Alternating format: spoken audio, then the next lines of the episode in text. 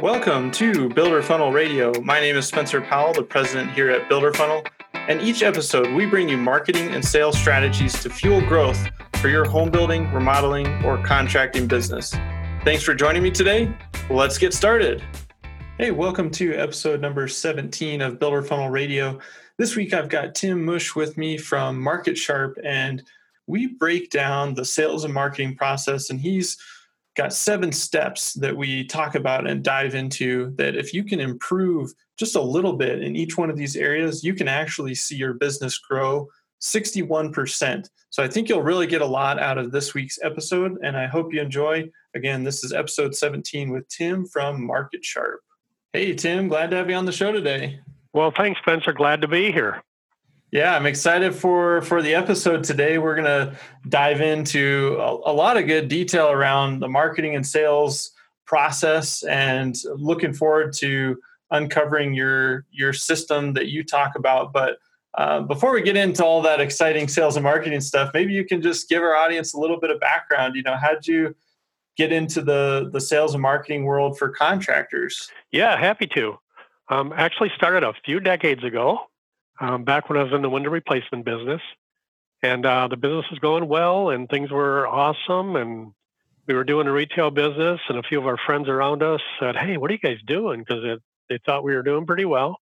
And we said, Well, you know, we're kind of doing this window business. They said, Would you tell us more about it? And the thing is, we were in a town of about 18,000 people. And these guys were asking questions, kind of giving us an idea that, hey, they want to go into business just like us. and we weren't so crazy about that. But we did say this we said, hey, if you're willing to move, we'll certainly tell you everything we know about this business, not that we have all the answers. So what happened then is we actually started a wholesale business on top of the retail business, set up four or five of our friends in cities right around us. Lo and behold, they all became as or more successful than us. and of course, what we thought is, well, let's do this a hundred times. so we tried.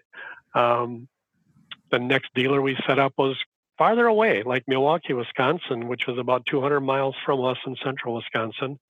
And we set one up in Green Bay, about 100 miles from us. And what I learned quickly is the farther out we got with these guys, we lost touch with them and they weren't able to achieve the same degree of success as our little close knit group where we cooperatively advertised and things such as that. So our dream kind of died of this gigantic thing that was going to be like McDonald's, you know. But for some reason, Spencer, I don't know why, what came to my mind right then is a computer. Never had used one, never turned one on. Frankly, not many people had them back then. And uh, I thought, gee, if we could just create a program and put at people's fingertips all the things we think they should do and know about this business, maybe then we can continue to set these guys up all across the country and carry on our dream. So I went and bought a little Macintosh computer. Back then, they were really expensive. And uh, figured out how to program the thing. And it took me a couple years, but I ended up putting together a program that, in today's terminology, is known as a CRM program. Back then, they didn't even exist. Uh, but I put this thing together to help us in our business. And lo and behold, by the time I was done with the program, we were out of the wholesale business and just doing retail. Uh, decided we really didn't want to do that anymore. But I had this program. And one day, a window supplier came in from Minneapolis and and said, "What's that?" I said, well, first off, that box there is a computer. he says, oh, okay, yeah, I, I, get that. What does it do? So I showed him. And then he said, hey, would you mind showing my boss that thing? I said, oh, I guess so. So up to Minneapolis we go and show his boss what we've created here. And his boss said, hey, would you show my dealers this thing? We got a dealer meeting coming up. And I went, oh, I guess. Why not? So he had a meeting at a hotel, which is now the Mall of America parking lot and uh, there was a hundred people in that room, and I was up in front with a little nine-inch Macintosh computer, no projectors back then or anything, talking about this crazy thing uh, that was going to help their business. And I st- spoke to them for seven hours that day. Wow! I have no idea what I said, but at the end of it, eight of them raised their hand and said, "Can I have one of those?" And I went, "Well, I guess." and that's how this business started. It's now turned into about 4,000 companies that use our current product, which is called MarketSharp. And um, that's accountable for about $2.5 billion in remodeling revenue that gets funneled through it. So that's how I got started, Spencer. Kind of got started the way many things do, um, just by finding a need and doing your best to fill it. Yeah, that that's awesome, and I love the the story in the background, and and it's so true. I mean, that is how some of the best things do get started and created. Is somebody says, "Hey, you're doing something cool. Can I have that too?" And then you you build on that and you make changes and iterations. I'm sure what you've got today looks nothing like what it looked like when you first had that that program on the Mac. So you're right. yeah.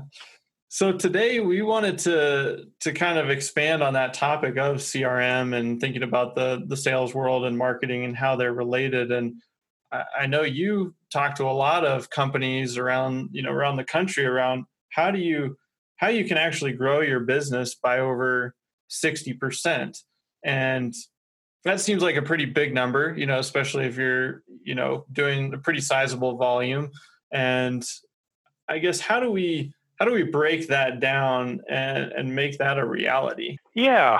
Well let's talk about that 60% figure. In fact let's change that to 61% and, and that'll become clear as we get through this. Um, seems like a lot but what i hope to accomplish here in the next few minutes by discussing all this stuff with you is is giving the listeners motivation to understand that they can grow their business by substantial amounts like that. Not that they have to, but in this particular case, the hope is that what we share here today is going to allow business to grow by 61%. But here's the thing you only got to get 10% better at what you do to accomplish that. See, it's, it happens in little small chunks that compound against each other. So, what I'd like to do here for the next few minutes is is talk about these small chunks and kind of add it all up at the end and see what we end up with. And I think many people on the on the call or on the podcast here today will at the end of it go, "Wow, never kind of thought of things that way." Um, that's that's truly how we can grow by a lot without getting a ton better at any one thing. So that's kind of the idea. Yeah, it makes sense. And I mean, to your point, if you just get a little bit better in several areas, it can add up to a lot, but maybe not feel like a lot. Like you had to make all these major shifts and changes. And so, um, I guess what what let's lay out the steps. What are those chunks that you have to get better in? All right. Um, certainly, there's plenty of things we could talk about today, but I, I just want to focus on about seven what I call steps in the sales and marketing process. But before I identify them, and we're going to go through each one individually very briefly here, I just want to talk about something and kind of lay the groundwork for these seven things we're about to about to chat about. I want to refer back to someone that is well known in Wisconsin, ex-coach of the Green Bay Packers in the 60s, Vince Lombardi. And if you've never Googled some of Vince Lombardi's quotes, you really should because he's got a ton of wisdom out there. And one I like is he says this he says some people try to find things in this game that don't exist, but football is only two things blocking and tackling. And many people might think, wow, that's kind of interesting because I watch football now and it's all about a high speed passing game or flamboyant running backs and things such as that. And, and certainly it is, but think about this. If blocking and tackling were not in place, those elements of the game wouldn't do very well. So he had it down. And what he would do, what Vince Lombardi would do every spring training camp, he'd get these world champions who just won the first Super Bowls in the training room, and he'd start off this way. He'd say, Gentlemen, and he'd have a football in his hand. He'd say, This is a football. And you might think, Well, this guy's just won the Super Bowl and he's starting there. Absolutely. See, Vince Lombardi was a true believer in the basics blocking, tackling, and so forth. So, as it relates to today's topic, some of the things we're going to chat about when we reveal what these seven things are, many people on the podcast might go, Well, there's nothing new there, you know, and really what they are are the basics of the sales and marketing process. So, with that in mind, how about I list them first, Spencer, and then we'll kind of dive into each one very briefly. Yeah, and then we'll kind of circle back at the end and see see about that concept of growing by 61% and only getting 10% better. So here's what they are. First one is generating inquiries lead generation, obvious. Um, next one is what I call the call, whether it's inbound or outbound. Uh, oftentimes, many people confuse that with the lead, and in some cases, there can be an inbound call, which is a lead, but you want to separate those two things in your mind. The third one is something we call lead warming, and again, might not be terminology that's very familiar to many people, but we'll get into that. Then, of course, the presentation itself, and then systematic lead follow up. I prefer to use the terminology there, lead nurturing in today's marketing world. And then creating raving fans. Don't think that's a surprise to anybody. That's really a goal we got to have. Then, of course, repeat and referral strategies. So those are the seven. And when you combine these things and you get a little better at every one, it's incredible what kind of results you can get. So, with that in mind, how about we dive into each one of these seven, just kind of share some specific ideas and and see if we can come up with some things that could help folks on the podcast here today. Yeah, definitely. And I'm sure, you know, we could probably talk about each one of the seven for quite a while, but yeah, let's let's dive in and see if we can hit all seven in a in a meaningful way. And uh, so you said step one was generating inquiries, right? Or you know, lead generation. I did. So before we get into that, one thing I want to preface this whole conversation with is something very important. And what that is, is you've got to give your clients an experience that's just awesome. Imagine this you're in Wisconsin, you're driving to work one day, you drive by a cow pasture, and you see a field off in the, in the right, and it's loaded with cows. And most of them, if you've never been here, are black and white. And let's say you're driving by here and you see all the black and white ones, but there's one that stands out to you. It's a purple one. What's the first thing you do when you get to work to the first person you see? You're going to tell them about that thing. you are. You can't believe what I just saw on my way to work today. I saw a purple cow. In other words, the experience you just had was truly remarkable in the literal sense of the word. Couldn't help but make remarks about it. So the point is, give your clients an experience like that. Now, the bad news about that is many of us in this industry all sell very similar products. In fact, many of us sell the same products our competitors sell. And I know some of you are saying, no, no, no, my window's got a different lock on it. Well, you know, I'm not so sure that's a huge differentiator. so figure out a way to make your experience awesome and remarkable in the literal sense of the word. So I got a I got a recommendation, Spencer, of a book to read to get some ideas of how to do this. Perfect. And lo and behold, it's called The Purple Cow. Seth Godin. Seth Godin. It's it's been around for a while, but it's still certainly relevant, and it'll stimulate your thinking to try to create something unique about your offering that's different than your competitors, even though you might sell the same stuff oftentimes you can't make this awesome experience just with the product you sell. You got to do something beyond that. Absolutely. So that being said, yeah, it, it makes a whole lot of sense. And, and and many companies out there don't do this. They just blend in with every one of their competitors and then to a consumer, it's all about price then. Guess they all look alike. They're offering the same kind of stuff. They all feel the same. Don't do that. Figure yeah. out a way to be truly different.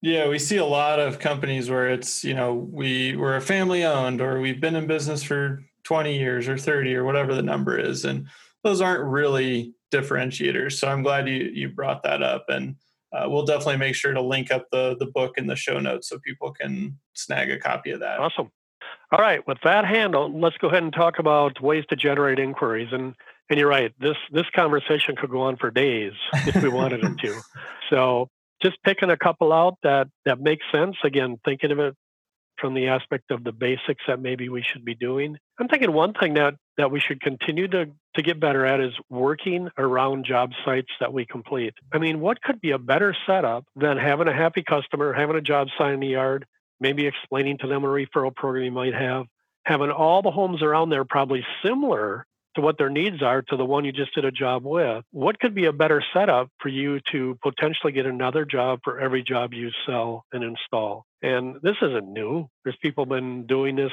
for years and years and years, either with direct mail or canvassing or door hangers, things such as that. You know, my advice is bring it up into today's technology world. And uh, here at MarketSharp, we created something called Smart Mail Plus, which automatically gets postcards out to the neighbors, but then it drives them to a dynamically created web page with information about the job you just created, pictures of the job, which are also on the postcard, by the way.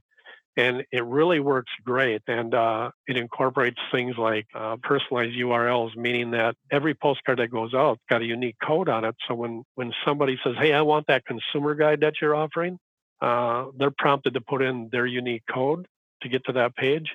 And then we know they're there, even if they don't respond by filling in a form or anything. And then the particular contractor gets an email saying, hey, somebody's kicking tires on your website, follow up. If they fill out the form, you get a different type of email says you got a hot lead, really follow up. So, you know, have a goal throughout your whole company to do whatever you can to get another job for every job you install.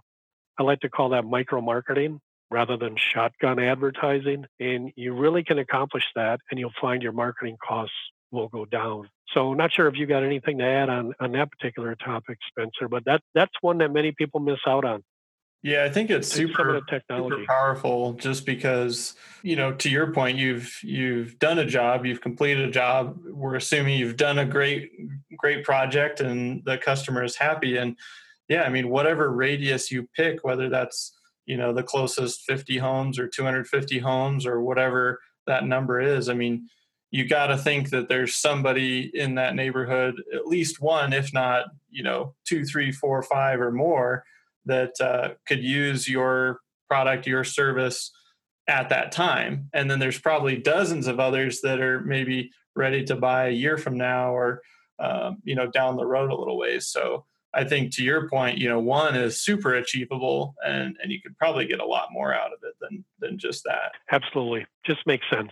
How about a couple more lead gen things? Uh, shows and events. You know, a lot of companies over the years, they do shows and events to get their business going and then they, and then they get tired of them. That's what I see. And they say, I'm not doing those things because I got 14 competitors that are there and I just don't like fishing through that stuff.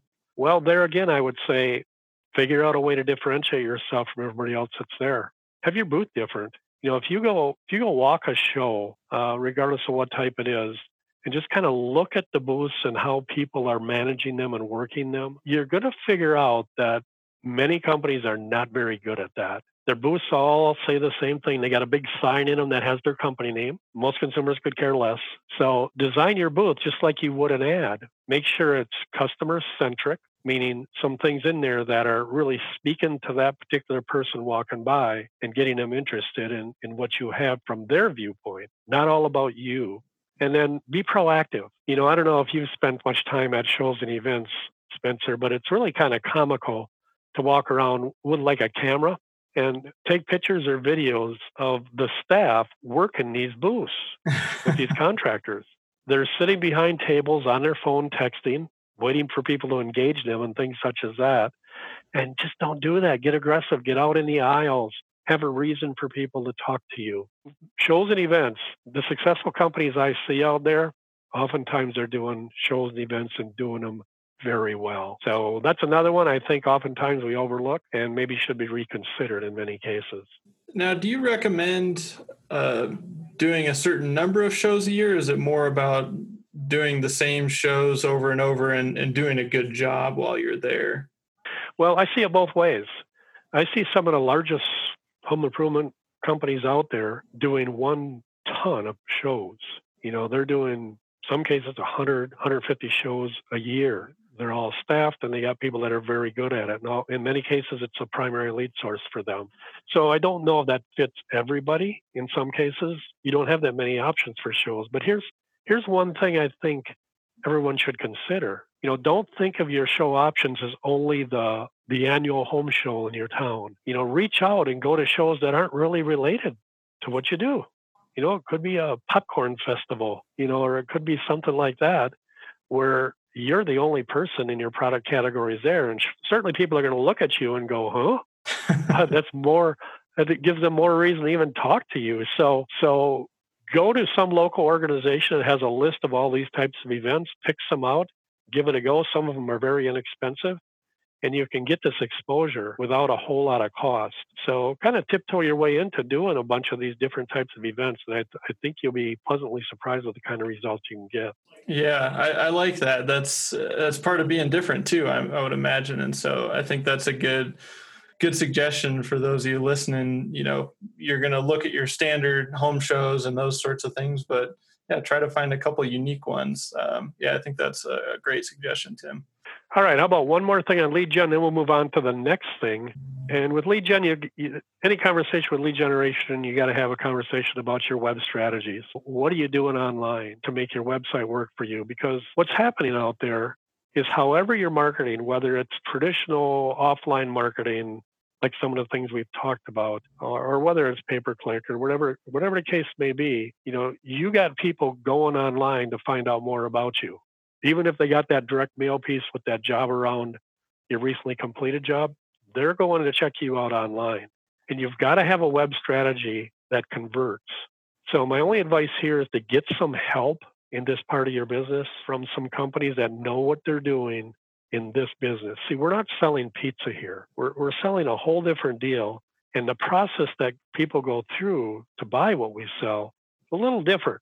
And you really should work with some companies that know what they're doing here and can advise you properly. Don't think that the all you have to do is is give a bunch of product literature to your geek brother-in-law who says, "Hey, I can put up a website for you," because he's probably going to put something up that maybe even looks pretty, but likely won't convert. It's all about conversion online. So, advice: get some help.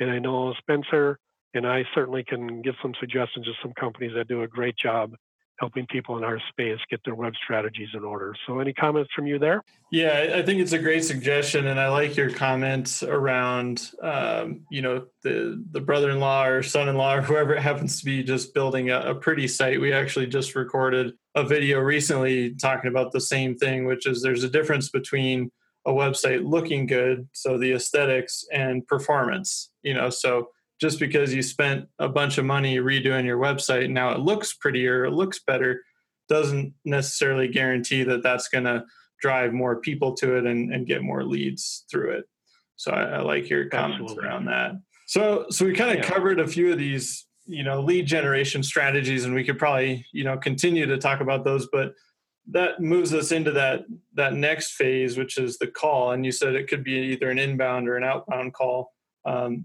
I guess what what do folks need to know there in in that step of the process? Yeah, good question. Um, first off, they need to understand the goal of what this call is. Now, I don't know everybody that's listening to this podcast what your business is like, and yours might deviate a little bit from from the process I'm about to describe. But a typical process in the space that we're in oftentimes has a lead generated that many times has to be converted to an appointment of some sort to go inspect what's going on to find out, you know, if you guys have a solution for what this consumer is looking for. So, in other words, the call, again, either inbound or outbound, its mission is to set an appointment. It's not to sell the product. And oftentimes folks get confused with that deal. And if a call comes in or you're making an outbound call because you got a stack of leads from a home show, you know, you find yourself get into a conversation with people uh, about things that go well beyond what the mission of that call is, which is to give them a reason of why setting an appointment is in their best interest. So the mission of this, the call, is to sell the value of the visit not the product. And I find that many companies are totally unskilled with this and don't train their people on this. You know, they don't they don't think this is an important part of the process. But when you think about it, if this sale isn't made right here, by sale I mean setting an appointment, your salespeople do not get a chance to actually close the sale. So this is a critical part of it. And there, there's two aspects here that I think are important. And we got to get through this quick. Uh, but one is if you get some web leads in specific, specifically, you've got to get to these people quickly with your follow up call. Yes. So somebody submits a form online. If you're not with, if you're not to them within minutes, you're you're blowing these things off, and it's costing you money because you spent money to generate that lead. So statistical information shows that you literally got to get to these people within minutes. I saw some recent data from a home improvement uh, lead generation company that also sets appointments with people with the leads they generated. And they found that if they call back within a minute, they're 28% more likely to set an appointment than they are if they call back two or three minutes later. As goofy as that sounds, that's the reality of this deal. So, fortunately, technology has processes, systems in place that can make this a reality for you. And when a web lead comes in, you know, you get alerted immediately and you have a process that get to them right away. So speed is critical. Secondly, the call part of this needs skill. And on this part, I'm talking about getting your people that are on these calls trained up properly to say the right thing, to sell the value of that visit. Because the kind of questions that come in at this point are obvious. We get them all the time. Hey, how much do these windows cost? You know, if you don't know how to handle that properly, you're not going to get to the point of letting a salesperson do their job in the home. So there are resources out there, scripting resources that can teach people how to handle this and move this process along at this point. It's a critical part of it. You know, if I were to identify one of these key steps that many companies are kind of lacking in, this is the one right here. Yeah, and I think your your comments around speed are are great too. I had seen some data that had uh, similar percentages. You know, um, I think it was even a, quite a bit higher, but the the drop off um, is amazing. You know, just going from you know under 30 seconds to one minute to three minutes to five minutes and you know pretty much at, at 10 minutes and beyond it just it drops off so so much and and it makes sense too i mean i always kind of like to think about you know how do i research and buy things and you know i'm on my lunch break and i'm doing google searches and i find a company and i want to talk to somebody right then or i'm filling out a form and i need some information fast. Otherwise i'm on to the next thing and you know i'm on the go and so it's trying to meet those people where they are and and that speed is so important. Sure is. That you know if you don't if you don't act quick enough they're going to take that money and buy a new big screen tv with it. And we don't want that yeah. So no so once you've got a, you know you've you've connected you've had this call and you've you set the appointment um, you talked about this lead warming or kind of a pre-positioning phase that comes next. What does that yeah. look like in between that and the actual presentation? Yeah that's something many companies don't do and it's so easy and it can make a huge difference. And by the way the better business bureau when when when we asked them what's the biggest consumer complaint about contractors? they said lack of communication which kind of surprised me yeah people don't like that. They want to be communicated to. So here you are you're at the point where you set an appointment. I don't know how much time might pass between when you set it and when it actually takes place, but however much time there is, do something in that time to pave the way for that salesperson to arrive at their location. And there's little things you can do that can break down barriers, that can get you off the first impressions that you should do. Something as simple as an email that goes out with a picture of the salesperson that's coming, just introducing himself. That goes a long ways towards reducing anxiety because they get that email. They go, "Oh, a human being is coming here.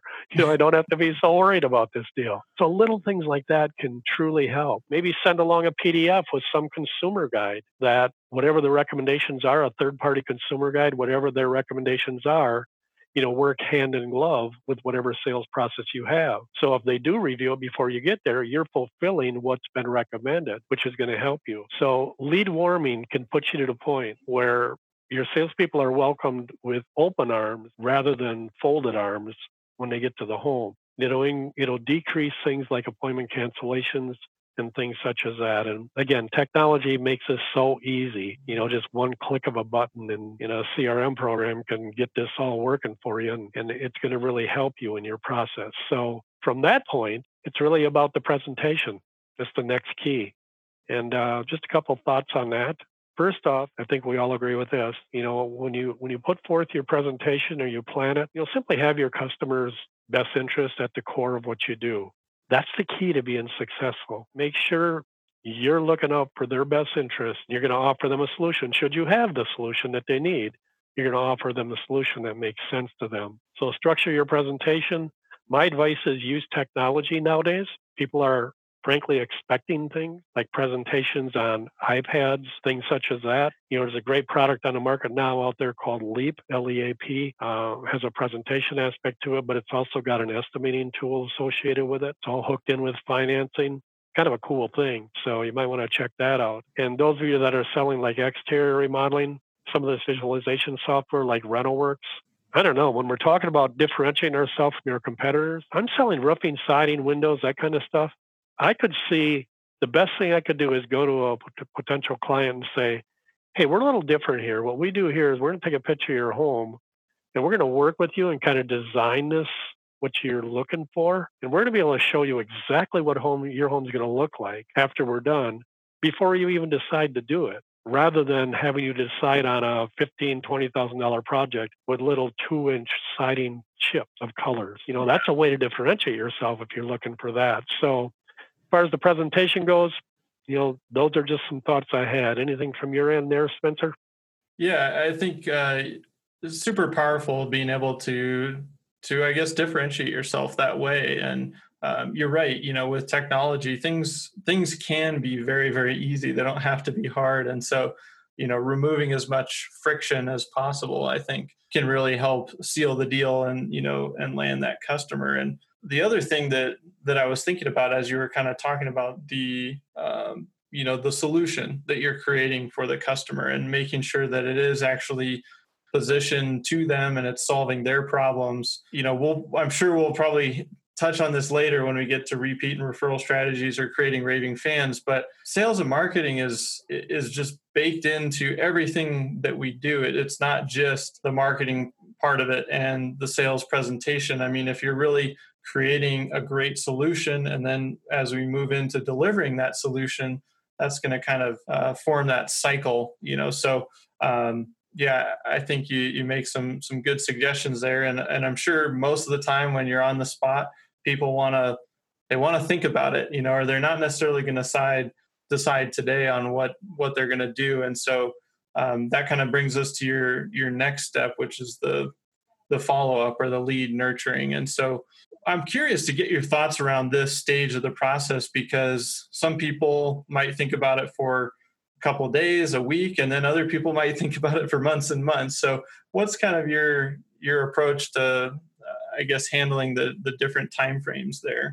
You know, years ago, a lot of the training that went on in the businesses that many of us are in were were this: send your salespeople out, have them do the best job they can to close a sale. If they don't buy, forget them. Go generate a new lead and yeah. do it that way.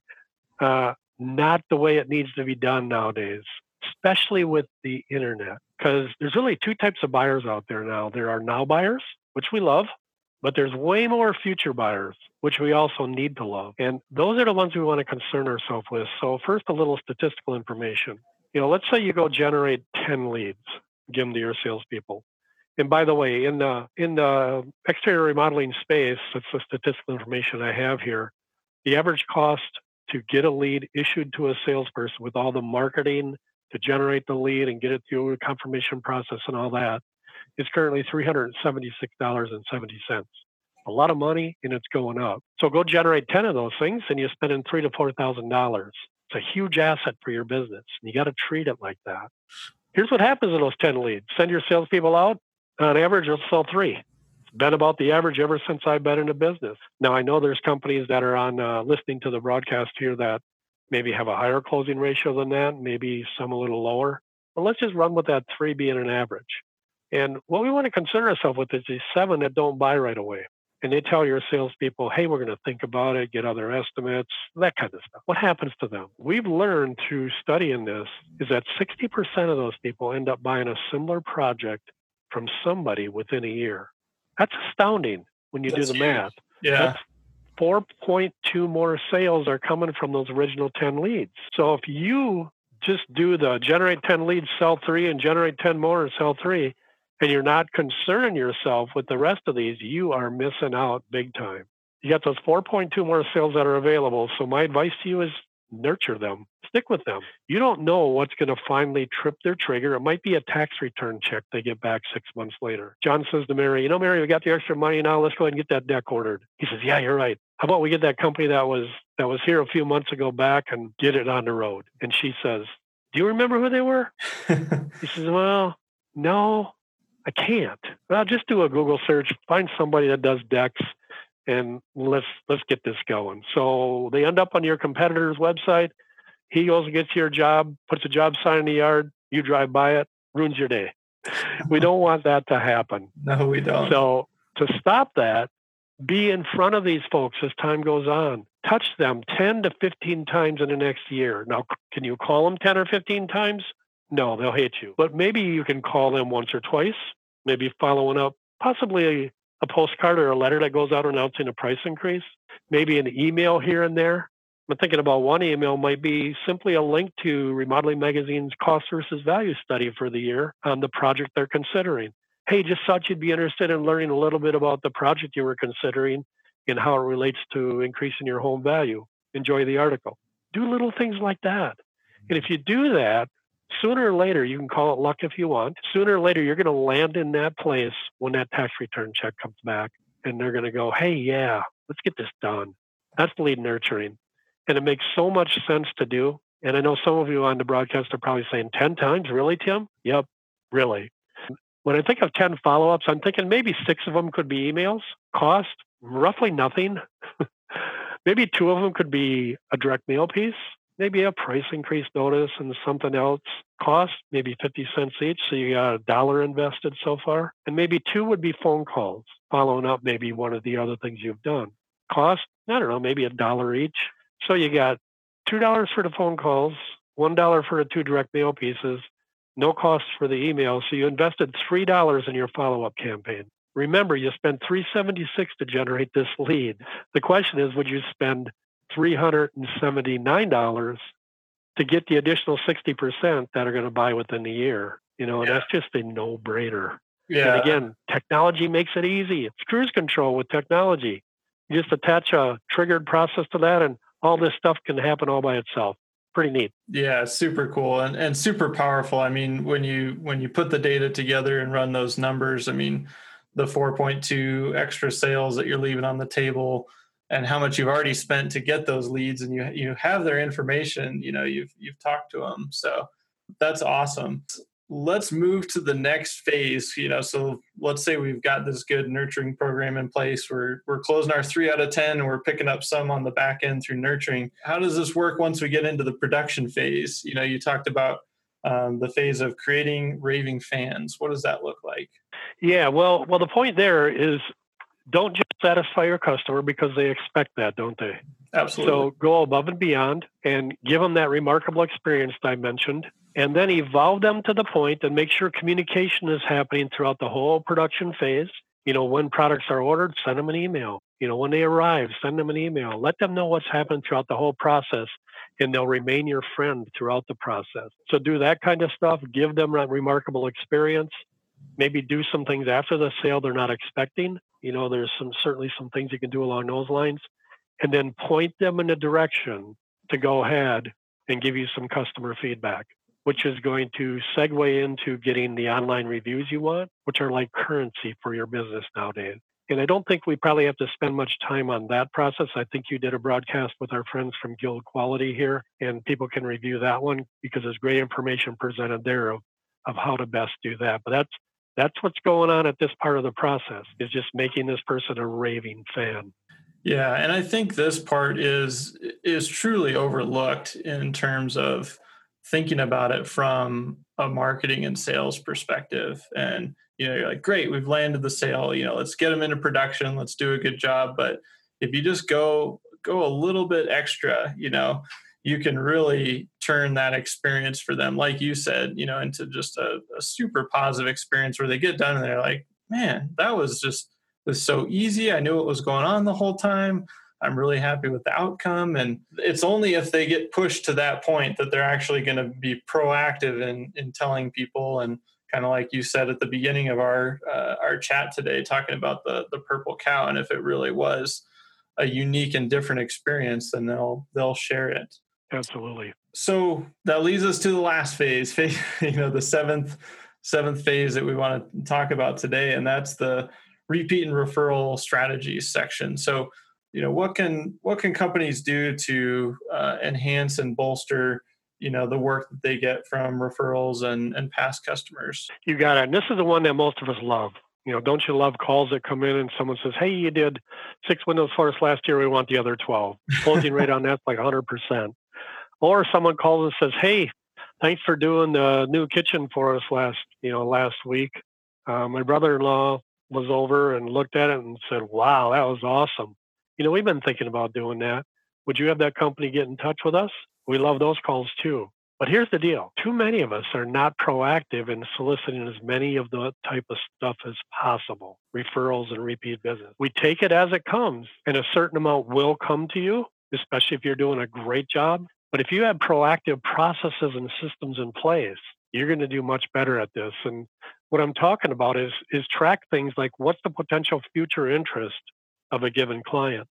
Let's say you start a client off by selling them a gutter job. Okay, track and find out and have a place in your CRM that keeps track of the fact that hey, this this consumer told me through a survey that sometime down the road they're going to get a new patio door or they're going to replace their roof and have that data available to you and then put forth marketing campaigns that match that up with the right people at the right time you're going to see response rates go through the roof there because these aren't strangers to you anymore. These are people that know you, like you, and trust you, told you to sell them this particular thing down the road, and then proactively go after that and give them a reason to do business with you again. So actively go after this repeat business. And and that said, consider your product mix and make sure your product mix is made up of products that complement each other, where one thing can lead to the next, and so forth and so on.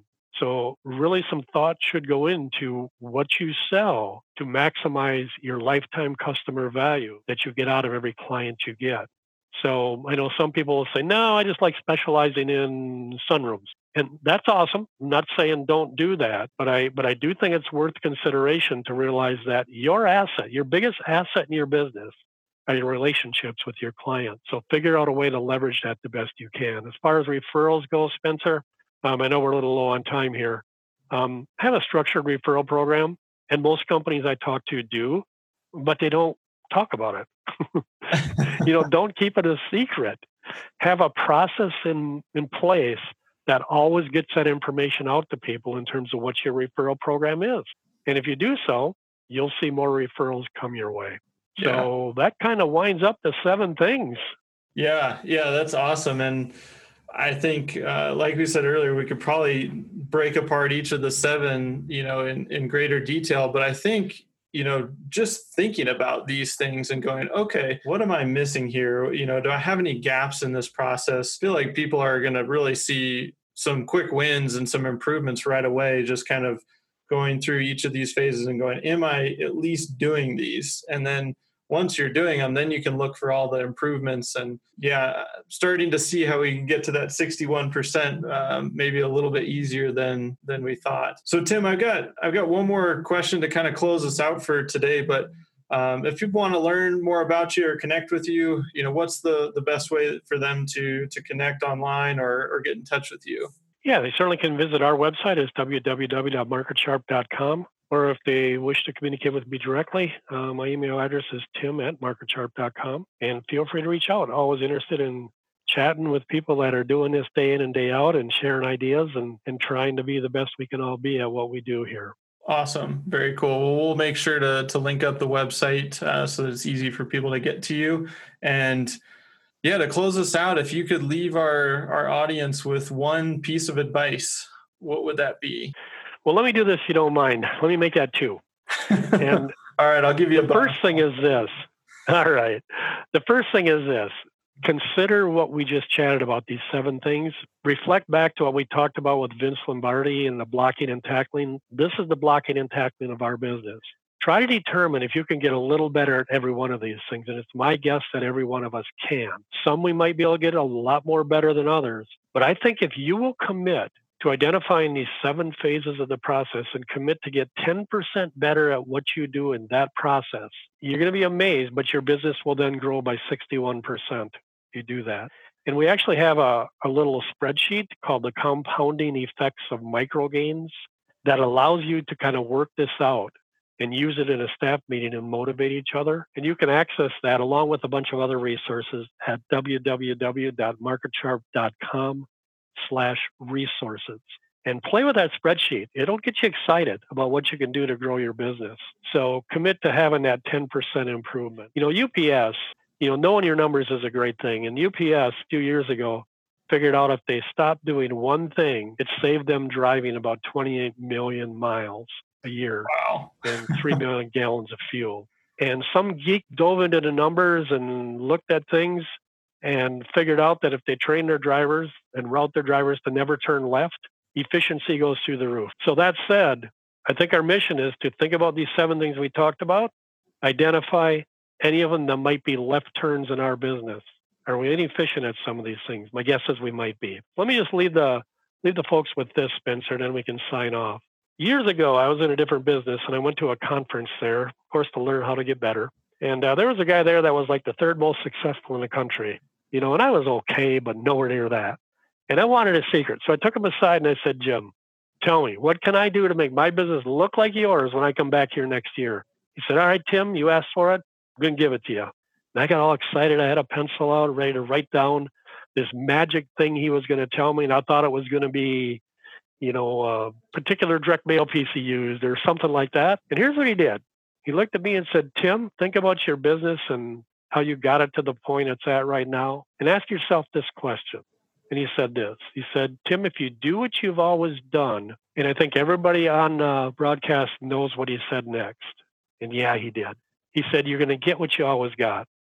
And frankly, I wanted to slug him, Spencer, because I wanted something specific. Yeah, the you know, and he gives me this goofy concept.